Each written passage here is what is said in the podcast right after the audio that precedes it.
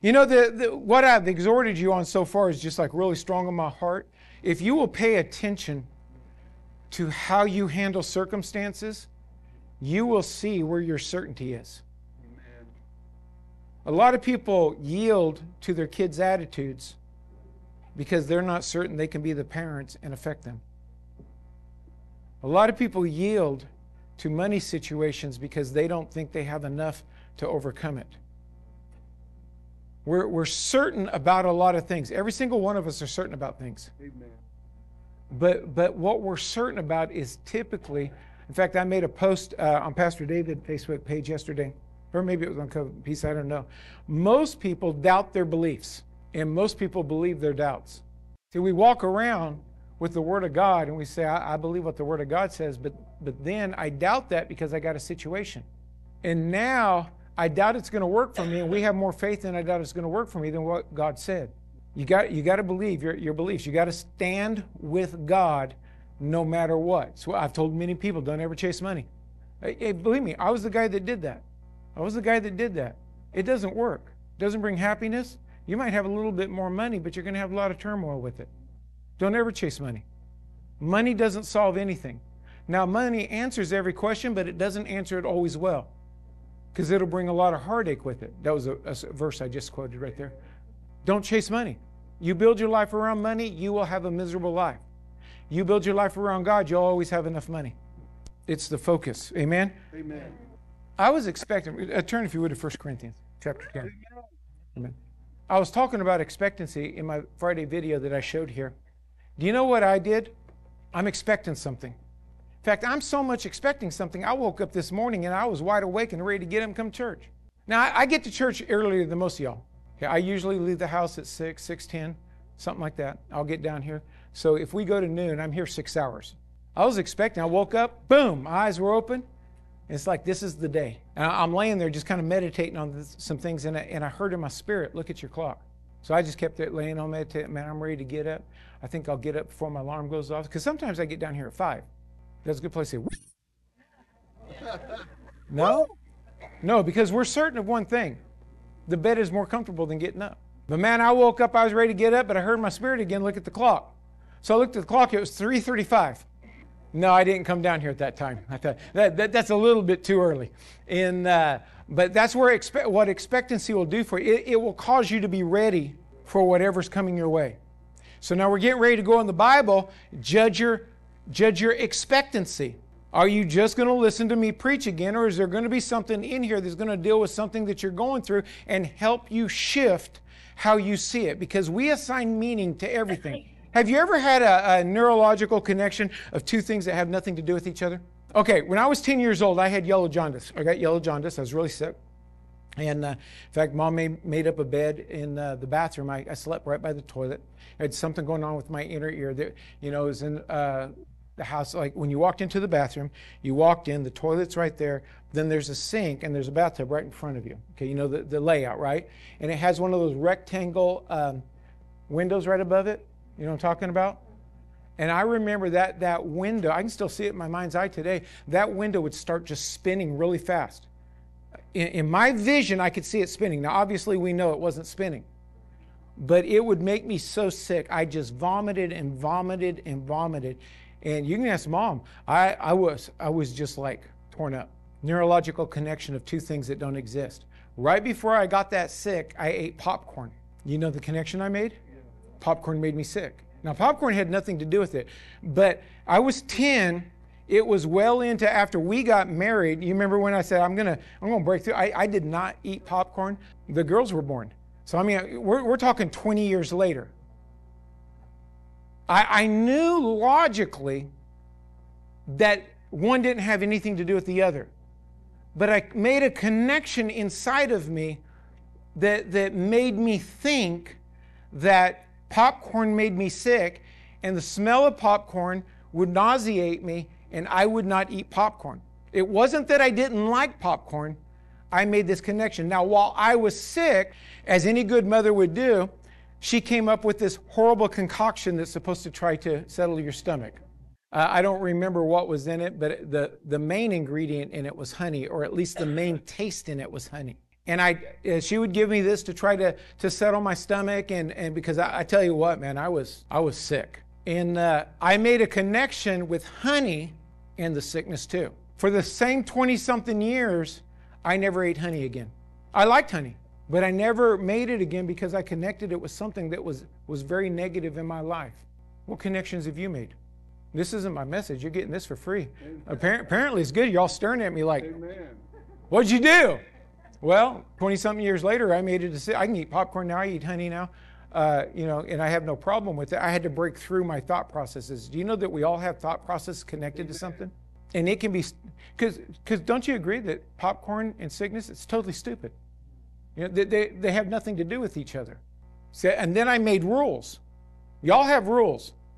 A lot of you have too many rules. I made a rule not to eat popcorn because I didn't want to get back into the sickness. Now, if I would have eaten popcorn, it wouldn't have made me sick. It might have made me emotionally sick, you know, just the, the battle that I had with my head. Because I remember the first time I had to make myself do it. But once I did it and I disconnected that belief system, that rule I had, and I can eat popcorn whenever I want to. Don't think it's just me. Every single one of us has done the same thing. I can't get out of this situation because I connected some result in my mind. I can't accomplish something because I've connected something in my mind. If you grew up poor your whole life, it, it's hard to break the connection that this is what I've always been, this is what my life is, and being poor, you'll have a hard time walking in more than enough because you view yourself as not having more than enough.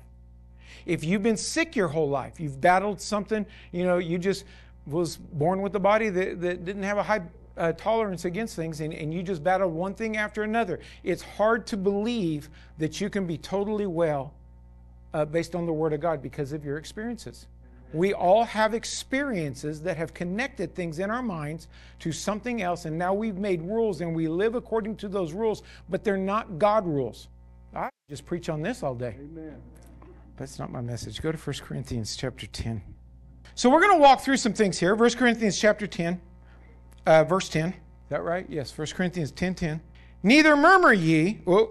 Murmur, murmuring is directly tied to our certainty. Let's use a, a, a more common word complaining, talking smack. It's tied directly to what we're certain about. Because if you are certain that you are going to get through whatever you're facing, why do you need to murmur? The complaint comes from the heart because you believe what you're saying in the complaint, the murmur, more than you believe what God has said. It's a good word right there. It is. The Bible says death and life are in the power of the tongue. You know, uh, probably the vast majority of people, they, they, they don't believe this. They'll fight this. Well, my words can't affect my life, but your words are affecting your life. If you look at your words and you look at your life, you're exactly what you talk about. Death and life are in the power of the tongue. Now, you may not believe it, but it's absolutely true. Now, I guarantee you, there was a movie. It seems like Jim Carrey was the uh, the the thing and uh, the actor in it, and like everything he said, like manifested immediately. Uh, what was the name of that movie? No, I didn't watch Bruce Almighty. I thought that was sacrilegious. What was it? Liar, liar. Okay, something like that. It is liar, liar. Okay, so I guarantee you, if everything happened immediately when you said it, like that movie, you would immediately change your words. Everything does happen as you say it, how you say it. It just doesn't happen immediately, so we don't make the connection. Just like people struggle walking in faith because faith doesn't, miracles happen immediately, but faith doesn't happen immediately. And we struggle making the connection. Let's go back to our verse. Neither murmur ye as some of them also murmured. Now, the them that he's referring to is the Israelites in the Old Testament. And were destroyed of the destroyer the results of the tongue on the death side of it results as destruction in our lives. Well, I, I just say it as it is, and you live how it is. God calleth those things that be not as though they are. Book of Romans. Why don't you immolate God? When God looked over the, the earth and saw that it was void and, and there was nothing in it, He didn't call it as He is, as it was. He called it the way he wanted it to be. So even if you're in a state, in a situation that you don't like the condition of it, your mouth is going to be key to the execution of your life. You will speak what you're certain of. This never works for me, but I'm believing God. I, I can tell you what your answer is going to be. You're not going to walk in it because that's really what you believe. This will never work for me. I can't obtain that. Well, uh, somebody said one time, seems like it was Henry Ford, but I don't know. Whether you believe or don't believe, it's true for you. Something like that. You have a belief system. I have a belief system. Most of our belief systems are geared and constructed based on the circumstances that we walk in. But that's not what God says. He calleth those things that be not as though they are.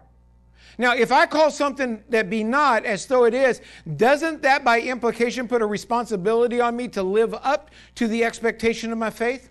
See, people don't want the personal requirement. We, we like the welfare God. Give it, I don't deserve it, but give it to me anyway.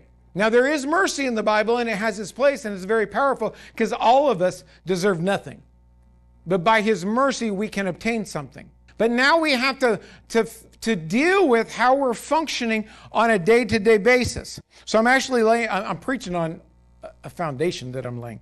Now, all these things, verse 11, happened unto them for examples. So everything that the Israelites walked through, everything that the Old Testament talks about, is an example to you and me and they are written for our admonition. Now, the word admonition means for our instruction or for our warning, um, for our, upon whom the ends of the world are come. So, so I got a question here, just answer to yourself. Are you learning from the example? Because if everything that they walk through in the Old Testament was an example of how to live by the Spirit. This is where all these grace teachers and, and everyone's that's just saying, you know, because he died for us, we get everything and, and it doesn't matter. Old Testament doesn't apply to us. Just keep your money. Don't honor God that he said was holy with your tithe and just do whatever you want to do. Uh, they, they don't get the power of the Old Testament.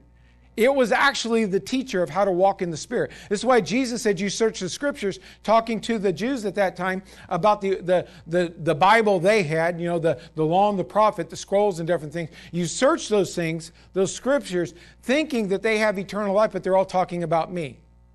All the examples were an example of how you and I live in the New Testament. Go if you would. So, so let me just say this the quickest way to success or the quickest way to failure is to emulate somebody else.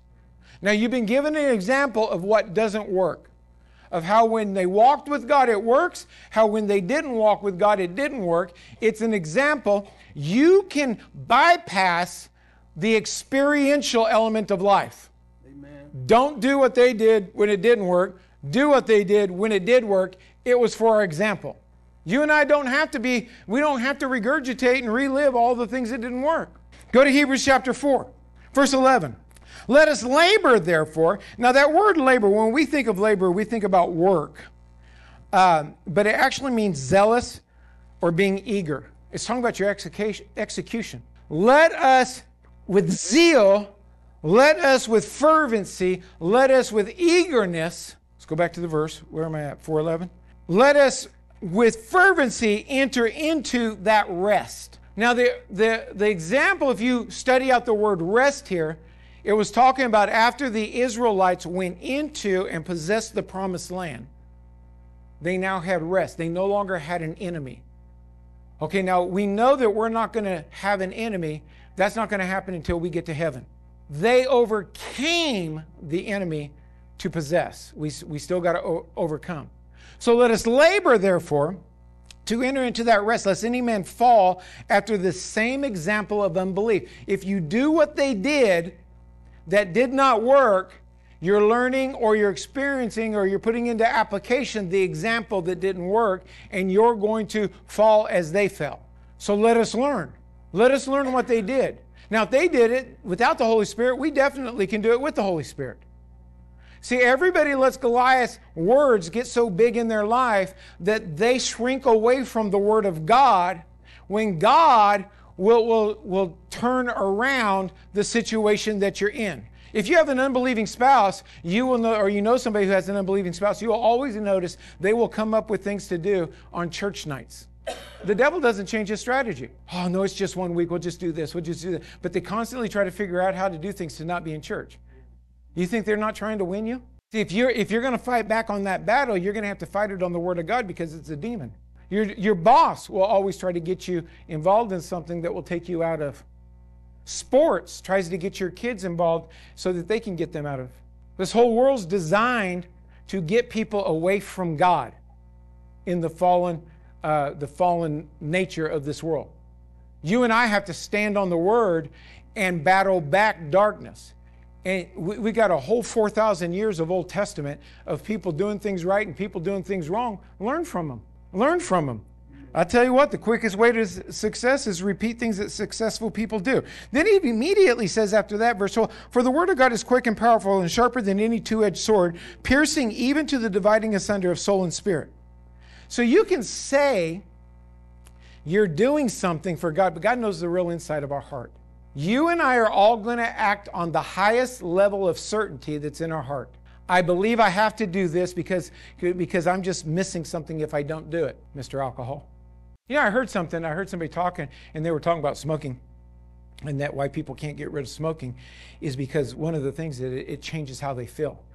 And scientific study behind it, it was interesting because what is changing is not really the cigarette, it's the way you breathe. You take deeper breaths. You know, you can do that without a cigarette. Are we in church or are we not supposed to deal with this stuff? Let's go to Genesis 37, see if we can, see if we can do something a little bit better here. Genesis 37. Now, Genesis 37, you probably all know the story. It's the story of Joseph. And uh, the story of Joseph is long. Uh, I tell you what, I, I, I'll give you a personal thing with me. Uh, did I say Exodus? I mean Genesis. Uh, the uh, no wonder I can't find it. Where's Joseph? I forgot what I was going to say. Okay, so we all know the story of Joseph. Oh, I know what I was going to say. Is I can't read the story of Joseph without crying. It, it always brings tears to my eyes. Just the, I think, I don't know, but you know, you have a tendency to look at your own failures, your own inability to walk through something. Here's a man that walked through everything and kept, kept focused on God. It's a powerful story. Now, we're not going to read the whole thing. We're just going to hit the parts that, um, you know, that, that are dealing with my message today. Genesis 37 18. That's where we're going to start. And when they saw him afar off, that would be when they saw Joseph, the brothers saw Joseph, and even before he came near unto them, they conspired against him to slay him. Now, what I want you to do is I want you to put your life into this story. Has anybody ever had somebody who conspired against you? You know what I mean? Yeah. So it's not just Joseph. Has anybody ever had somebody that wanted you to fail? That wanted you to get out of their life and they did things to try to drive you away? Uh, it just it doesn't matter how the scenario is. You have a Joseph experience. So what I'm wanting you to see, we're learning from their examples, but we have to apply it to our today. Verse 19. And they said one to another, Behold, this dreamer cometh. Now, this is very interesting because what they were attacking was the dreamer, not the brother. If you ever notice this in your own life, people don't like dreamers, big thinkers. They get very uncomfortable around them and they will actually try to pull them down so they feel better about themselves. So it wasn't their brother that they hated, it was what God did in their brother that they hated.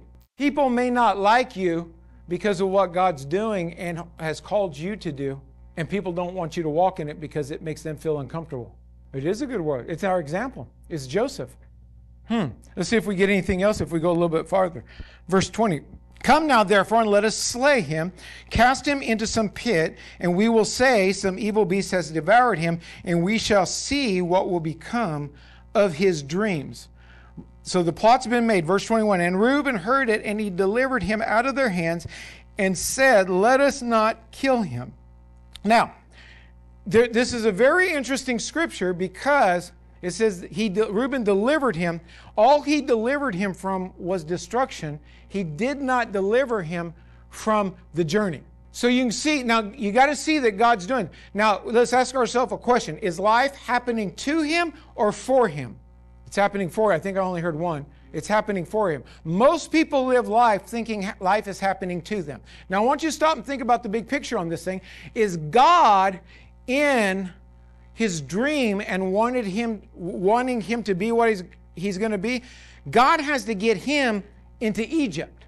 Okay, let, let, let me use New Testament words. God needs to get you from just hanging out in the church and testifying in the church into the marketplace.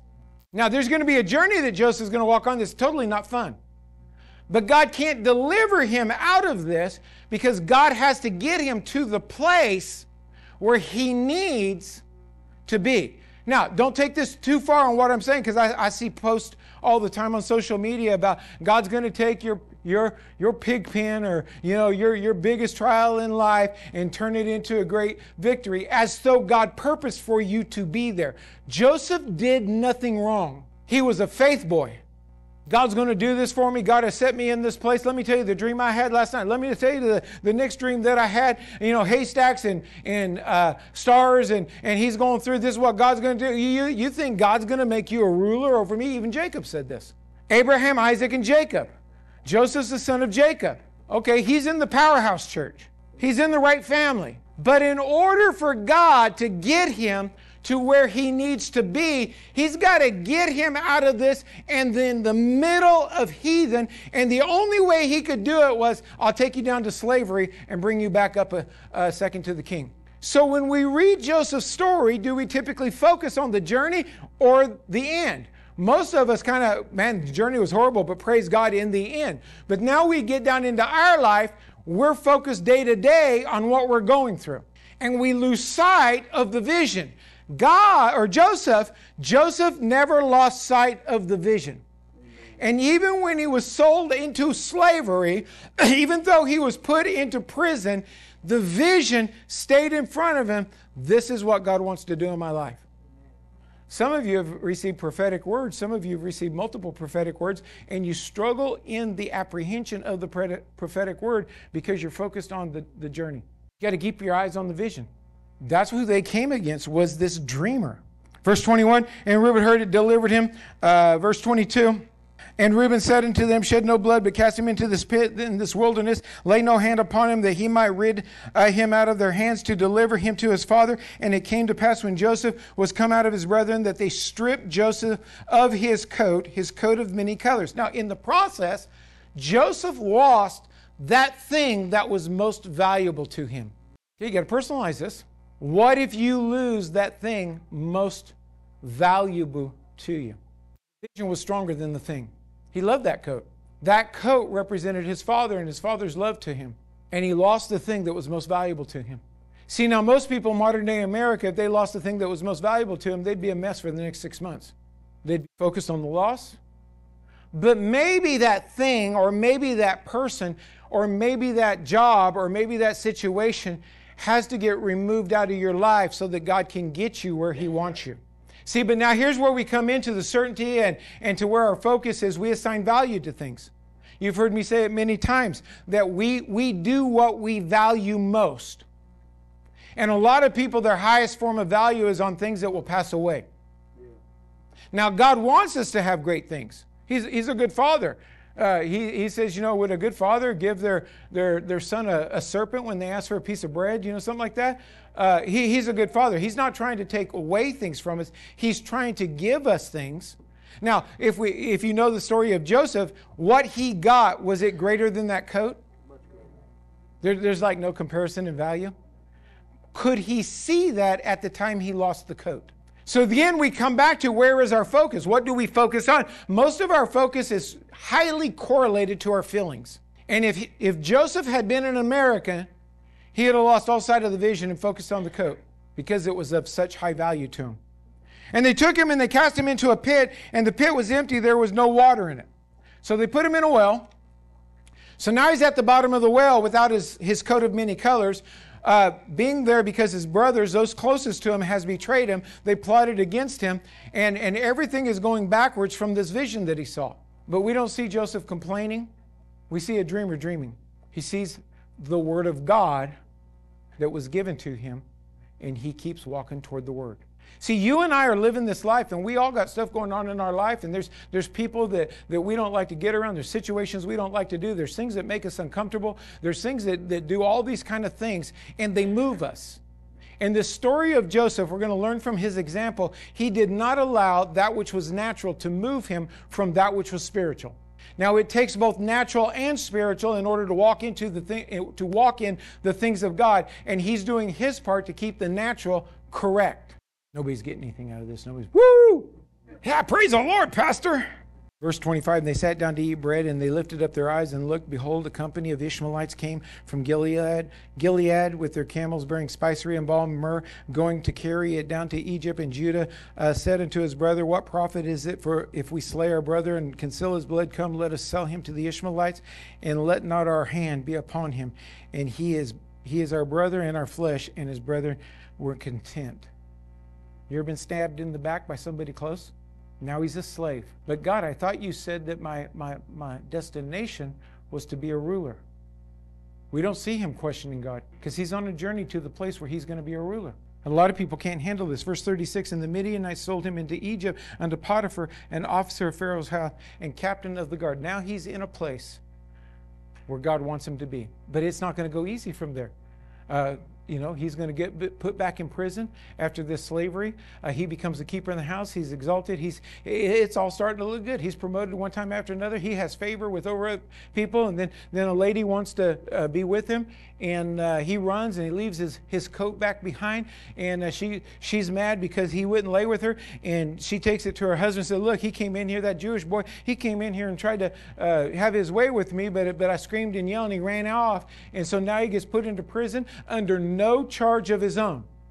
Now, this is a point I was trying to make just a minute ago about social media posts. Is a lot of people look at the mess they're in. Well, this God's got me here so because He wants to do. No, most problems we have in life are self-inflicted.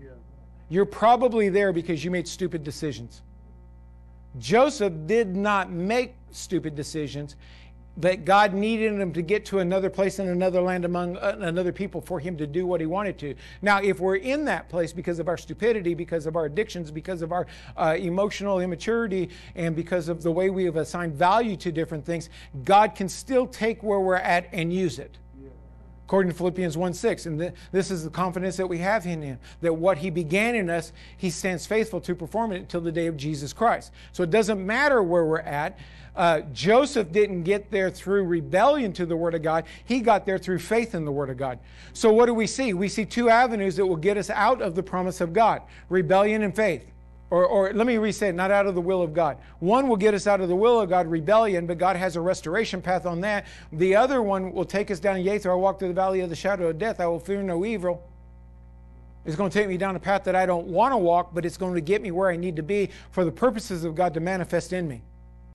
Man. That, that was like good because I, I like gave you two ways out.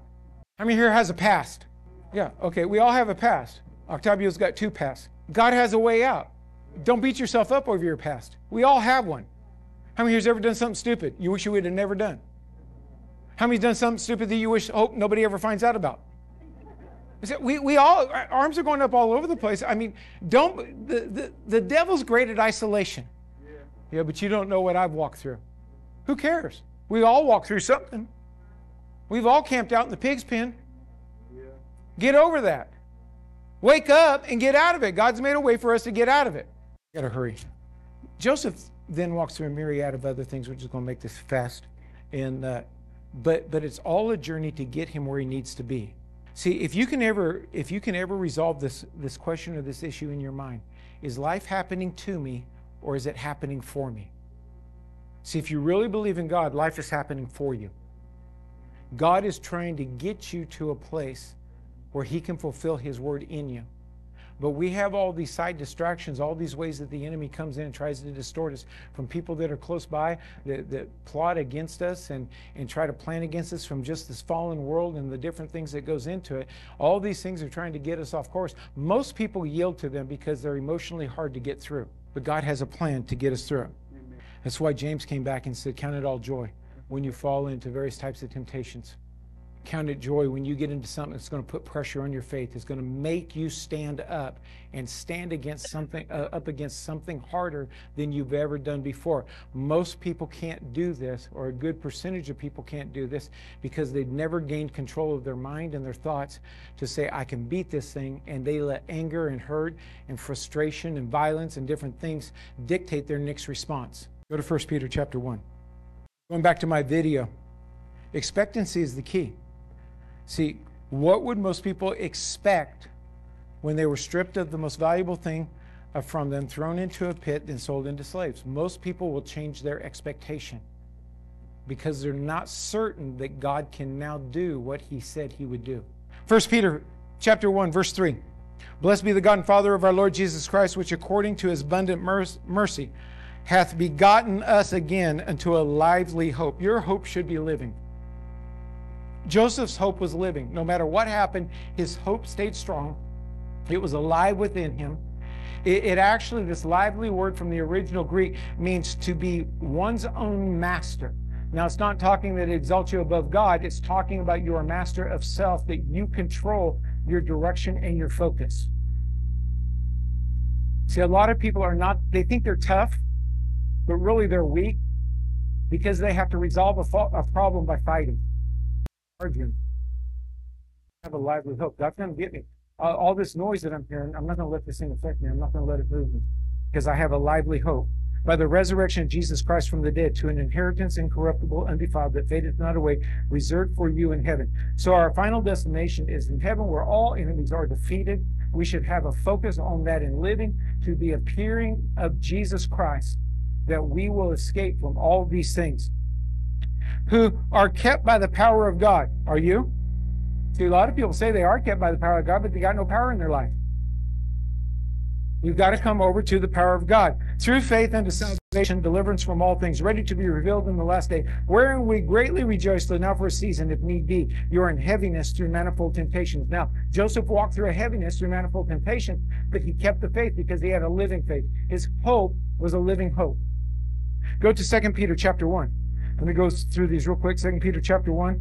Uh, just this and one more verse. Second Peter chapter 1, verse 19 says, We have also a more sure word of prophecy. You have a more sure word. Whatever word is coming at you, you have a more sure word if you can bring yourself to it. Uh, more sure word of prophecy, whereunto you do well that you take heed, as unto light that shineth in a dark place until the day dawn and the day star arise in your heart. So you got to keep standing in the darkness that's trying to come upon you, that's trying to take away. You've got to have so much certainty, so much faith, so much confidence in the Word of God that the Word of God is going to bring forth the answer and not be moved by all the noise that's coming at you. So, where is your certainty? This is a question you should ask yourself. Where is, what am I totally certain about? And probably you're not certain. Uh, if you had a billion dollars in the bank, are you, do you have certainty that your life will go well? A billion dollars won't uh, keep sickness away from you. A billion dollars won't get keep you out of divorce. Might help you get into a divorce, depending on the spouse and uh, and what they think they can get out of you. A billion dollars is just a billion dollars. See, but a lot of people think their life would be perfect if they had more money. I can guarantee you, if you got the more money you think you have, you would need more money when you got to that place. Because everybody lives up their life, spends up their life to what they're making, except for like maybe 3% of the population who have control over their, their, their money. See, you have no certainty except in Christ. His word is certainty. So, so do this. Another little homework assignment. Do this and see where your certainty lies. We should ask her, what is your expectation out of life? Very few have an expectation that is based on the word of God that I can live at a, a having uh, all sufficiency in all things, that I may bound to every good work, that life would give me more than uh, because God is able to do exceedingly abundantly above all that I'm able to think, according to the power works within me, that I'm able to live at that level. Most people don't have a very high expectancy. You should challenge yourself and see what am I certain of in life, and what is my expectancy for life. Well, if I grind it out for 40 years, I'll have a pension. Yeah, there's no pension in the Bible. There's overflowing in the Bible. Now, God can bless you through a pension. If you have a pension coming, I'm not saying to walk away from it. That's a good thing to have. What's my expectancy? Is my expectancy for pension? No. No, we can't live our lifestyle based on the pension. But it blesses us. We take it. We're grateful for it. We tithe on it. We give offerings on it. We bless God with it. But what is your true expectancy? One last verse. 1 Samuel chapter 12. We're going to close here. 1 Samuel chapter 12. All right, verse 16. Now therefore stand and see this great thing which the Lord will do before your eyes. now, why does he say stand there? I don't think it's just they were sitting down. And I think it's the same thing that Isaiah said, arise and shine. You got to change your position of life. You got to change your certainty. I'm going to stand up in this. I think it's as much metaphoric as it is uh, physical to stand up. And we're going to stand up in just a minute, not now. We're going to stand up because I'm going to challenge you to something. And see what great thing stand and see this great thing which the Lord will do before your eyes. I want to ask you a question. We came into this, this uh, year as our year or more. What great thing have you got an expectancy on for this year? What great thing are you going to do? What great thing is God going to do? Or are you approaching, or what? Halfway through March. Two and a half months into this year, are you living last year? Or are you living different? What is the great thing that you're expecting? See, if we if we never expect, how are we going to receive? Because actually we're getting what we expect. You ever notice the person says every time I get a car, it's a limit, it just breaks down? Have you ever noticed they always have the car that's a limit that always breaks down? They're getting their expectation, they're getting the words that come out. Well, they say the flu's going around. If it starts going around, I know I'll get sick because I always get sick. You know what they're going to do? They're going to get sick. What great things are you expecting of God? And how certain are you that God, your expectation into path? Now, I've given you one homework, actually, I've given you two, but I'm going to focus on the one at our offering time. I hope you wrote it down. I'm going to have you write down something else. I hope you wrote something to write with. I'm going to give you three points on this message that you can enact. First, I want you to believe and keep before your eyes, like I said on the offering, that the amount of your offering, you'll see it double this week. Second thing I want you to do, and these are going to be three points based on this message that I just preached. Identify what you want. Identify the great thing you want for this year. Make it great. What does great have to be? I, I, I mean, when you when you start talking about great, how big does great have to be? Now, the doubling of an offerings, for most, that's not going to be a great thing. You know, it might be an extra, you know, we might be given a $100 offering or a $200 offering or a $50 offering it, it, it, would it would be and it's designed to give us hope that God is watching what we're doing and He's faithful. But let's say you gave a hundred dollar offering and you get two hundred dollars back, you got an extra hundred dollars. That's not life changing. I mean, I'll take it. If you have a hundred dollar bill, feel free to give it to me. I'm not going to throw it away. But it's not going to change my life. It might buy me a meal. You know, we might go out instead of going home. You, you get what I'm saying? I'm not mocking it. It's just not a great thing identify a great thing, something that's in the realm of the impossible is a great thing. Believe that your mortgage is paid off this year. I owe two hundred and forty thousand dollars. I I make twenty five. You bought too big of a house for one. Um, but I need to. I don't know if I could believe that. Okay, well maybe that's too great for you. But but do you get my example of a great thing? Something that is beyond the realm of what you can believe. Second, write it down. Don't just say, oh, I'm going to remember this because this is important to me. You won't. You'll get busy with life. That's why I told you to write down your offering amount and keep it before your eyes. Book of Joshua, meditate on this day and night that you may have good success. You got to see it. You got to keep it before your eyes so that every time you see it, you put it on your refrigerator or whatever you do. I give a hundred dollar offering. God, I give a hundred dollars on so- offering on Sunday. Uh, that guy up there that was talking, that's supposed to be the preacher, he said that you can double this thing this week. I I claim that. I want to see you move in my life. Amen. Okay, and then you go to bed at night, meditate on it. Wouldn't it be cool? Like how could that even work? Like I'm walking down the street and I see $200 and it's like, it happened. Or, or this other thing happened. I mean, start seeing yourself walking it. Write it down, meditate on it, look at it, build an image inside of you, and um, uh, that it can actually work. Which is number three: build expectancy. Don't don't just don't throw it off onto God. Well, God, I know you're able, but I just don't know if you will. No, build an expectancy that it will live. Now, now let me bring it back to this. Those three points are tied into this sermon, this message. Joseph. I guarantee you, if you really paid attention, you found yourself somewhere in Joseph's life. Okay, but do you find yourself in Joseph's outcome? See, that's a much harder thing because we start feeling the feel of somebody backstabbing us somebody taking something most valuable to us, uh, somebody throwing us in a pit, somebody conspiring against us. We might view ourselves as a slave, not like, like literal slavery that we understand from history, but I'm underneath, everybody's above me. There's no way I can get out of this. You're a slave.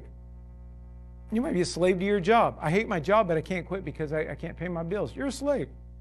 Get real with yourself. It's like people that, you know, they, I'm not going to say that. Let's stand.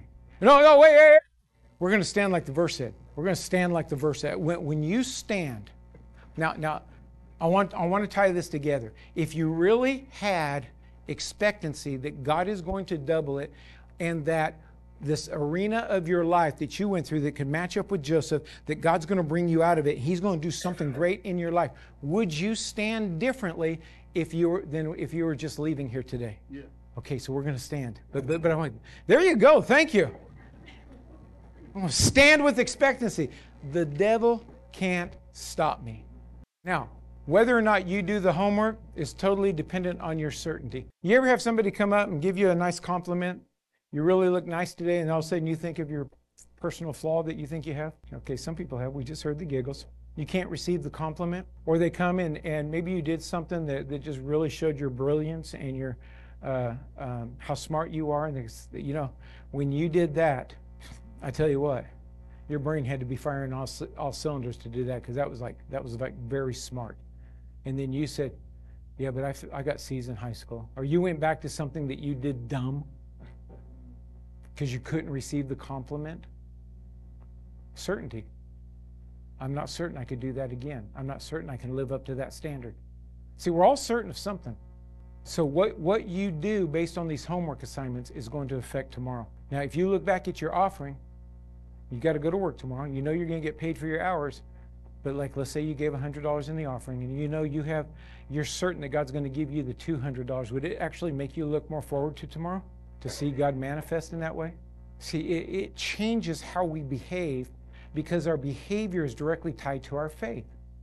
People say they have faith, but they but you you can see in them. That's why James came back and said, I will show you my faith by, by my works, by how I hold myself in circumstances. We're saying that we believe things, but we really don't believe it. We've got to build up our belief system. Why am I preaching on this? Because the thing that's in my heart, two things, is the darkness that's hitting our, our lives, this world. You're going to have to be able to execute the Word of God to, to beat back the things that are happening. This is for your well being.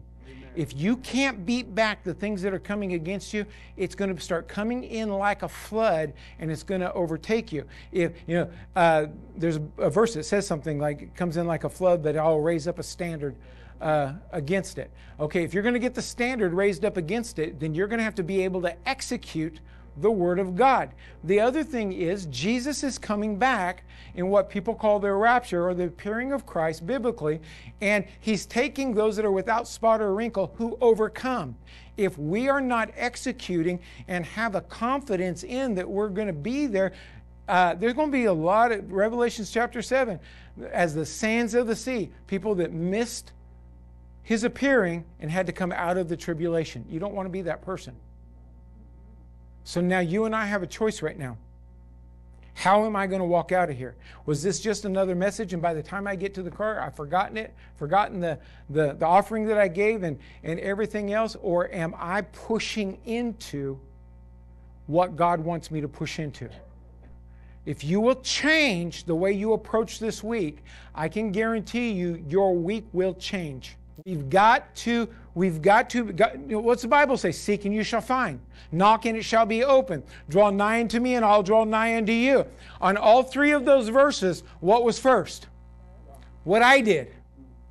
I've got to fix my expectancy. I've got to fix where I'm going. I've got to fix my attitude. Now, Monday's going to start a whole new week. You can control the week, or the week can control you. You can see that this week that I'm going to walk in is going to get me someplace, or this week is going to do something to me. You and I control it.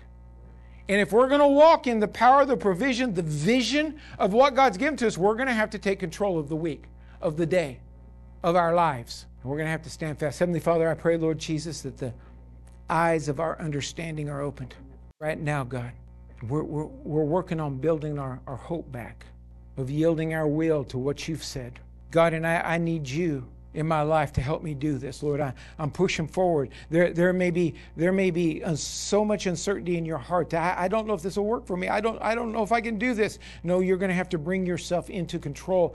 And, and that's what I'm going to have to do also, Lord. You're going to have to help us, God, know that we know that we know God, that your word will work. If we will stand on your word, you are faithful and just to fulfill it. Heaven and earth will pass away, but your words will not pass away. They will fulfill the things that they have been sent to, and you have sent and designed and created us to be, and has a, have a purpose for our life to get to a destination that we can reveal your glory on the level of your glory. Lord, not on the level of our glory, far beyond what we are capable to do on our own, we are able to live in and walk in with you doing it. If we will change the expectancy of our heart that you actually do care about us. Let me tell you, I'm pausing on the prayer right now. Uh, you've heard many of you have heard this story before, but it just rises up in my heart. I was I was frustrated with life. I was like 18, 19, something like that.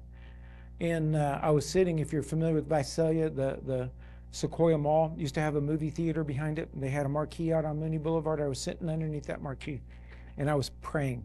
Really, I was complaining, I was murmuring. And I said things like, well, if I, you know, the Bible says I'm the apple of your eye. If I'm the apple of your eye, why am I living in all this? Why, why is it not working? Why is, you know, this and that, and that and this? And, you know, and I, I was praying. I was complaining. And in the, the midst of that prayer, you know, like a teenager would do, I reached in my pocket. I pulled out my wallet. I don't have my wallet on me. I pulled out my wallet. There was no money in it. I was hungry, like teenagers are. I said, I don't even have enough money to buy a hamburger. And I'm supposed to be the apple of your eye. And with that frustrated statement, I just started up the car. And if you remember where the marquee was, there's an exit. You know, it would come into Mervyn's right there. I, I pulled out onto Mooney Boulevard. I turned right, and I flipped to you right there where Carl's Jr. is. And I came down to the stoplight where Pep Boys is over here, and somebody honks the horn. And I looked over, and it was a guy that I worked with that lived in Woodlake. He, and it was like 7 o'clock at night or something like that. It's like not normal for him to be in Visalia uh, at that time. He has work, and, and we started early. And I, I, rolled down the window. If you're old enough, you know what this means. And uh, he said, Hey, David, what are you doing? I said, Nothing, I'm just getting ready to go home. He said, Hey, flip back around to the Carl's Jr., I'll buy you a hamburger. I wanted to start crying. You may think that God doesn't know where you're at. You may think, and the devil will help you do this, that it could never turn around for you. But God knows when you don't need, but you want a hamburger. Lord, let us let us shift some things, God, and take control. Become the master of our life. And in that master, we'll be like Paul and become bondservants to you. Because in you, all things exist. In you is your word and your power. You are interested in our lives down to a teenager's frustration of not being able to buy a hamburger, you can still supply. And Lord, that as we are adults now, Lord, maybe we think, I don't know how I'm going to keep this house.